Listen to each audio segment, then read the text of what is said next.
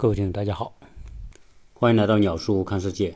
最近国际的热点又回到了美国，从原来关注的俄乌到回流对美国的关注，因为美国现在正处在它的中期选举，以及两年之后将要进行的美国总统选举，这些都是影响国际未来走向的大事件。这里头，埃隆·马斯克是一个最受世界关注的人物，是因为他从原来的钢铁侠、科技狂人、投资人、资本家，到今天已经变成了一个旧秩序的搅局者。大家知道，我在过去的节目当中谈到好多关于马斯克的相关的话题，所以有听友会怀疑，为什么你老聊他？我想，我聊马斯克比较多，一个是蹭热点，因为马斯克就是一个持续不断的热点；第二呢，确实他有话题值得人家去聊。从目前的情况来看，埃隆·马斯克。不仅想通过科技的创新来改变人类的发展进程，从目前的所作所为，他也试图去改变未来美国和世界的规则和次序。从上个月马斯克收购推特之后，他针对推特的一举一动都一直受到世界关注，包括他将推特收购之后退市和私有化，将推特旧有的管理层。全部扫地出门。现在推特董事会就只有他一个人，并且马斯克对推特进行了前所未有的改革。除了将原来的高管赶跑，这些高管当中包括两位印度裔的。然后他又放出话来，推特可能会破产，因为他每天的亏损高达四百万美元。作为私有企业，他必须为这个企业的生存负责，所以改革和裁员就是他要做的第一件事情。据说裁员的力度高达百分之七十五。在马斯克入主推特之前，曾经放出话来要裁掉百分之五十的人，已经引发了推特员工的关注和不满。结果他老人家一来之后，真正要裁的不是百分之五十，而是百分之七十五。我们说，印度裔的高管将很多的业务给了他们的印度同胞，其中包括推特所雇佣的两百多名的印度员工。也就是说，这些印度员工他们是印度人，推特公司就雇佣了这些印度人来从事相关的远程服务的工作。结果，马斯克一来之后，将原来雇佣的两百名印度员工炒的剩下两个人。当然，这里说一句题外话：美国很多的大公司的 CEO 都是印度裔的人担任，这个已经是尽人皆知的事情。是否印度成为 CEO 的专业生产国？美国很多。大型企业都聘用印度裔来当 CEO，那么推特也不例外。这些公司的很多岗位，包括很多从事客服的岗位，大部分请的都是印度人。我在美国生活的时候，就遇到过很多这种情况。比如说，你买了一个电器，电器出了问题，你就打电话去投诉，结果那边听电话的就是一个印度口音的人。他也会跟你解决和处理一些问题。我也曾经问过他们，你们是在哪？他说他们就是在印度。这种雇佣印度人来解决他们的远程服务的这种工作的数量是非常的大。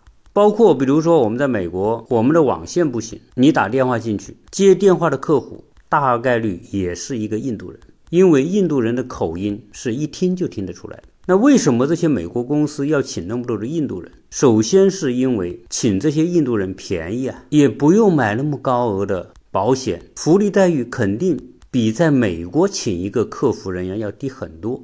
第二个，雇佣印度人，他们通过远程的网络或者是电话服务，不影响他解决一些沟通上的问题。加上他们所雇的这些印度人多半都是说英语。当然也有雇佣菲律宾等说英语的国家的员工的情况，但是雇佣印度人应该是最多的。这就是任何一个企业资本家，他都要降低他的成本，来确保他的公司和资本的盈利。他们从印度雇佣一个客服和远程服务人员的工资和待遇，大概是美国雇佣同样的员工收入的五到十分之一。所以这里面就带来两个结果：一是这些印度裔的 CEO，他们都有国内的资源和人脉关系，所以他们愿意将这些就业机会让给印度人；第二，雇佣这些印度人可以为他们的美国公司降低成本，所以说那叫皆大欢喜。有很多的印度人为美国公司工作，一些优秀的这些美国公司还会给他们发工作签证，让他们进入美国。当然，这里边既有择优的成分，也有裙带关系的成分。我想，马斯克对这些情况非常的了解。当然，我们也会知道，印度人管理的公司这种裙带关系非常的严重，影响到他的管理效率。所以，马斯克对这种情况肯定是不能容忍的。最近，我们看到马斯克要求他所有的员工回到公司上班，不不再允许在家上班的情况。所以，从目前马斯克对于推特的大刀阔斧的改革，那叫结构性的。马斯克的这些做法，应该说是立竿见影的见效，使得推特在马斯克接手之后，他的用户数量在短期内大幅增长。可见，网民对于马斯克总体是认可，而且相信他接手推特之后，对推特的改造是有利于推特未来的发展。当然，我们稍微想一想也知道，花了四百四十亿美元，他不可能买个玩具，他一定是马斯克商业科技帝国的一部分。而我们从马斯克的个人风格也可以看得出来，他绝对不是传统美国规则和秩序的池中之物，甚至还不是国际规则和秩序的池中之物。他现在手中拥有的牌。足够跟任何一个政界大佬相抗衡，甚至从影响力的角度来说，远远超出那些政界大佬。不管是前面的老特，还是现在在位的老拜，根本都不在他的眼中，所以他才会在各种场合公开的告诉他的粉丝们：老拜太老了，不适合领导美国。当然，这里面老拜是得罪马斯克在先，也怪不得马斯克不待见老拜。因为在去年，老拜召开了一个新能源的会议，召集这些新能源汽车的老板们去白宫开会，唯独没有请马斯克去。而马斯克又是美国新能源车的绝对的龙头，所以马斯克心里肯定是很不爽。当然，我们也看到老拜对于马斯克也是不怎么喜欢的。所以在记者问他马斯克收购推特之后，你有什么看法的时候，老拜直截了当。的说，马斯克收购了一个说谎的平台。那至于老特那边，他们之间的关系也是若即若离。我们最近看到马斯克公开表示他支持共和党，而且他的总部也从加州搬到了德州。加州是美国民主党的大本营，但是民主党的很多做法，马斯克肯定是不喜欢的。像马斯克这样一个独断专行的人，做事讲究效率，对于民主党很多做法肯定是没法容忍的。动不动就来个平权法案，动不动就给流浪汉发钱，给非法移民发钱，动不动就加税，而且在民主党的地盘，工会一般都比较强大，工会对于美国的产业具有极大的杀伤力，可以说美国的产业和工会之间是不共戴天，所以马斯克才会将他的特斯拉总部搬到德州，因为德州是属于共和党的州。而且是共和党的一个大州。现在的马斯克在美国的地位和影响，我把他称为无冕之王。除了本身他在科技领域的成就，赢得了广大年轻人的崇拜，把他视为偶像。关键是他在过去的创业过程当中，创造了许多的奇迹。虽然人人们都说他吹过的牛。多半都会变成现实。现在年轻人看待马斯克已经形成了一种思维定式：只要他说想去做的事情，一定相信他做得成。所以这种人设让他占据了时代的制高点，而且他的具有前瞻性的眼光，对年轻一代充满了无限的魅力。这种无形的影响是其他任何政客所不具备的。所以，我们看到媒体。有的调侃说，可能马斯克接下来想当美国总统。其实我跟大家说过，马斯克当不当总统一点都不重要，关键是他能影响和决定谁当总统，这个比较重要。其实马斯克如果他就要真的去当了总统，对他没有任何的好处。因为美国总统这个角色是一个杀敌一千自损八百的角色，因为美国的政治分裂、政党分裂、选民分裂，你想当总统就意味着你必须站队，你站了 A 队就不可能得到 B 队的支持。如果马斯克去竞选总统，先不说他不是出生在美国的美国公民，他在宪法的角度，他不具备参选美国总统的资格。如果他要去竞选总统，首先要修改美国宪法。我想，如果要修改美国宪法，以马斯克，不管他影响力再大，他都难以做得到。从这一点上来说，他不可能成为美国总统。而且，他是一个超级精明的商人。商人是什么？商人是需要消费者，需要市场。而政客，像美国这样的政客，处于严重对立冲突的位置。和他作为商人和资本家需要利益最大化是相矛盾，所以不要以为在马斯克看来，美国总统有多么的重要，他成为无冕之王比做美国总统更重要。我们再换一个假设，假设马斯克真的成了美国总统，你觉得他能解决美国的分裂和冲突的问题吗？这个是不可能。而且如果他要成为美国总统，他在全世界的投资和利益怎么办？做美国的总统，一定是要抑制其他国家对美国的竞争，包括东方大国的崛起。如果他为了遏制中国，也像老特那样，各种手段，从科技扼杀到贸易战、金融战、国际政治、国际关系，都以东方大国为敌，那他自己的实业就会面临巨大的风险。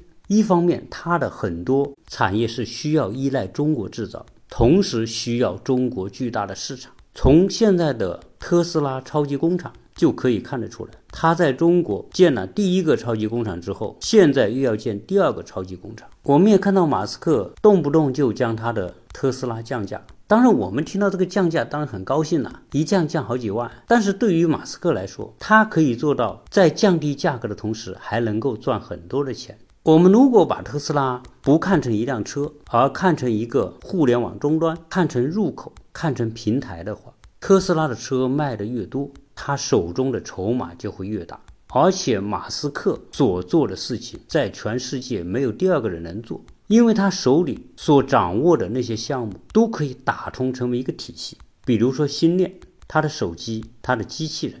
他的汽车，他的太阳能、太空火箭公司以及未来的火星殖民，他所做的这些项目都是有巨大的关联性。我们国家的新能源车发展的很快，但是我们的新能源车发展的模式和马斯克心中特斯拉的发展模式肯定不是同一种东西。马斯克曾经放言，他要让他的特斯拉每年产量达到两千万辆，他疯狂的降价，就是为了。获得市场占有率，市场占有率对他来说意味着数据，所以未来他的手机、汽车、新链所构成的体系是任何竞争对手所不具备的。这就是我们所说的降维打击的条件。我们国家的这些新能源车，他们卖的就是一辆车，而马斯克所做的是一个对别的竞争对手来说高不可攀的一个系统。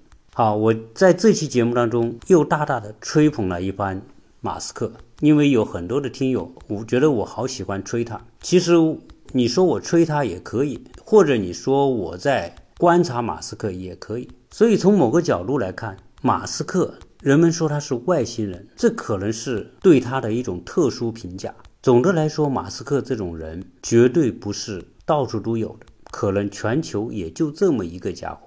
我们可以来看一看，这个世界存在着造物主和被造之物。在西方人看来，上帝创造了世界万物，创造了宇宙星辰，人类就是由上帝所创造的一个物种。如果我们把人类的历史用最简单的方法来概括的话，到目前为止经历了两个阶段。第一个阶段叫农业文明以及农业文明之前，第二个阶段。叫工业文明以及工业文明之后，为什么会有农业文明？在农业文明的时代，人类是遵从天道而生存。用最通俗的话，就叫日出而作，日落而息。这个上天安排好的一年三百六十五天，一年四季，一天二十四小时，在这个地球上，不同的文明都探索出了相当接近的历法和相对应的。农业生产的形态，所以在农耕时代，天道决定着一切，人们所有的活动、生产、生活都是遵循着天道而行的。但是从工业革命开始，人类的创造力被大大的激发出来。近代科技从物理、化学、生物、医疗、新材料、新技术不断的涌现，而且伴随着这些科技手段的涌现，又孕育出了资本这个巨兽。科技加资本，使得人类的欲望得到无限的膨胀。所以，从近代工业革命之后，就形成了科技、资本和人的欲望三轮驱动的发展模式。在工业革命之后，电力开始使用，人们不再是日出而作，日落而息，人们可以将晚上的时间当成白天来用，因此一天可以用来工作、生活和享受的时间被大大的延长。物理学、化学、生物技术的发展和普及，使得人类可以创造很多大自然所没有的物质形态的东西。最直观的一个例子就是。化学工业产生了很多自然形态所不存在的物质，石油工业的发展将塑料这种新生的材料带到了这个世界，各种污染层出不穷，使得我们今天的世界发展和污染同行的时代。在工业革命之前，上天所创造的一切是一个完整的闭环，任何的物质。它都有上下游的关系，能彼此产生和消化，最后回归到一种平衡。但是近代工业科技的发展，创造出了很多的东西，是这个大自然所没有办法自我消解的。因此，科技带来了污染，污染破坏了人的生存环境。科技本身带来了对人类自身生存的威胁，所以从这个角度来说，近代工业革命和科技的发展，它就是一个潘多拉的魔盒。一旦打开，科技所带来的对人类环境自身的破坏，就如同恶魔一样，再也没有办法收回去了。我说这些东西想说明什么呢？我想说明上天所创造的这个世界，他所制定的天道已经。被人类所创造的人道所替代，所以今天决定这个世界的规则，不再是一年四季，不再是日出而作，日落而息，而是人们以自己的意志所创造的，完全打破了天道的约束。我这里说的人道。不是人道主义的人道。一般一说到人道，人们就想到人道主义。一想到人道主义，认为就是一个值得歌颂的东西。其实我说的人道是相应于天道而言的。天道就是老子在《道德经》当中所说的那个“道可道，非常道”的那个道。而人道从某个角度来说，和天道是对立的。天道遵循的规则是平衡和可循环。而人道所遵循的规则是更快、更高、更强，所以我说到这里，大家就会想到奥运精神。奥运精神所体现的是一种竞争和 PK。所以从这个角度来说，我们从运动场上很熟悉的一句话叫“友谊第一，比赛第二”。其实，在残酷的生存竞争法则面前，永远都是比赛第一，友谊第二。而驱动这个社会更快、更高、更强。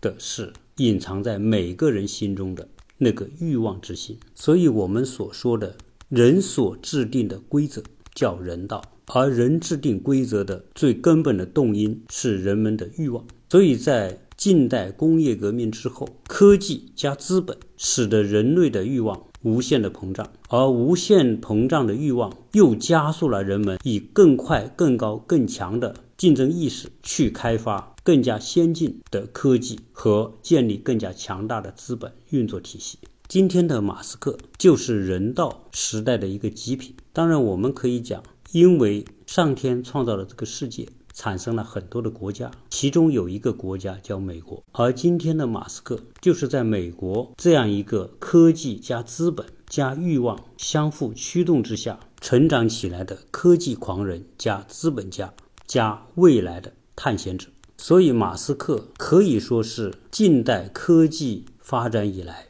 科技资本加欲望所形成的人道社会的一个缩影。所谓人道社会，就是人制定规则的社会。美国孕育了马斯克，但是美国掌控不了马斯克。或者我们说，美国建国的时候，美国人认为美国是受上帝保佑的国家。最后，美国可以国运亨通，到今天成为世界超级大国。而美国的环境孕育了马斯克，这个超级狂人。但是从目前我能感受到的是，马斯克试图建立一个超越国家主权之上的一个庞大的体系。美国创造了马斯克，但是美国支配不了马斯克。而今天的马斯克试图创造的那一个系统，如果马斯克真有那么好的运气的话，那么未来他要嘚瑟到火星上去。如果他真的能够开发出火星的殖民时代，将人类带到多星球物种的那一天，那么意味着在火星制定规则的可能不再是某一个国家。从目前我们可所看到的，马斯克在谈论到未来的火星殖民的时候，可以看得出来。他对人类的这一套制度，从政治到经济，其实是不满意的。他甚至现在在规划火星殖民时代，在火星应该建立什么样的一种管理制度。在很多时候，马斯克所流露出来的对于人类在地球上的生存危机，包括人工智能。可能带来人类的毁灭，核战争对地球环境的毁灭，小行星撞击地球的可能性。在马斯克看来，地球就是一个篮子，而人类这个物种作为一种高智商生物，放在地球这一个篮子里，一旦地球这个篮子被毁灭之后，人类也就毁灭掉了。所以，为了保留人类在极端情况之下不被毁灭，他认为人类需要建立一个星外基地。而目前来说，最有可能建成的就是火星殖民地。我想从逻辑上来说，这些担忧都是可以理解的。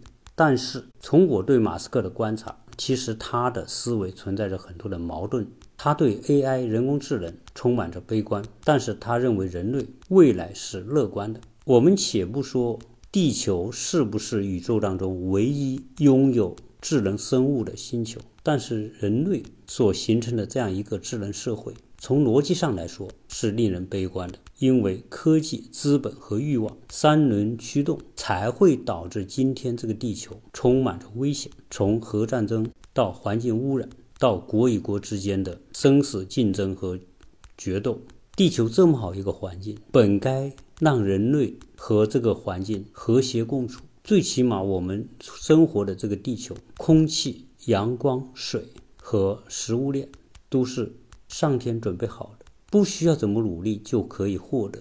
但是由于人类本身所存在的劣根性，才会使这么好的一个星球让人产生对未来生存的担忧。即便真的建立了火星殖民，建立了新的火星的规则和制度，但是人根植于人心深处的欲望不太可能改变。如果是这样的话，越险恶的环境，越会激发人类险恶的一面。所以在火星那样一种环境当中，当空气、阳光和水都不是唾手可得的东西，食物更不是唾手可得的东西的时候，争夺有限的生存资源，可能会让人类的竞争更加的残酷。我不知道您是怎么看待今天这一期节目，纯粹就属于鸟叔的闲聊，很多话题围绕着马马斯克。的所作所为和他对未来的设想，我一直认为对未来的探讨永远没有对错，最重要的是大家可以畅所欲言的分享。虽然这种意淫毫无价值和意义，但是我们也可以感受到它有无限的魅力。想加鸟叔微信的可以加幺八六零七三幺八二零零，请大家关注鸟叔看世界，并且点赞和分享，谢谢大家。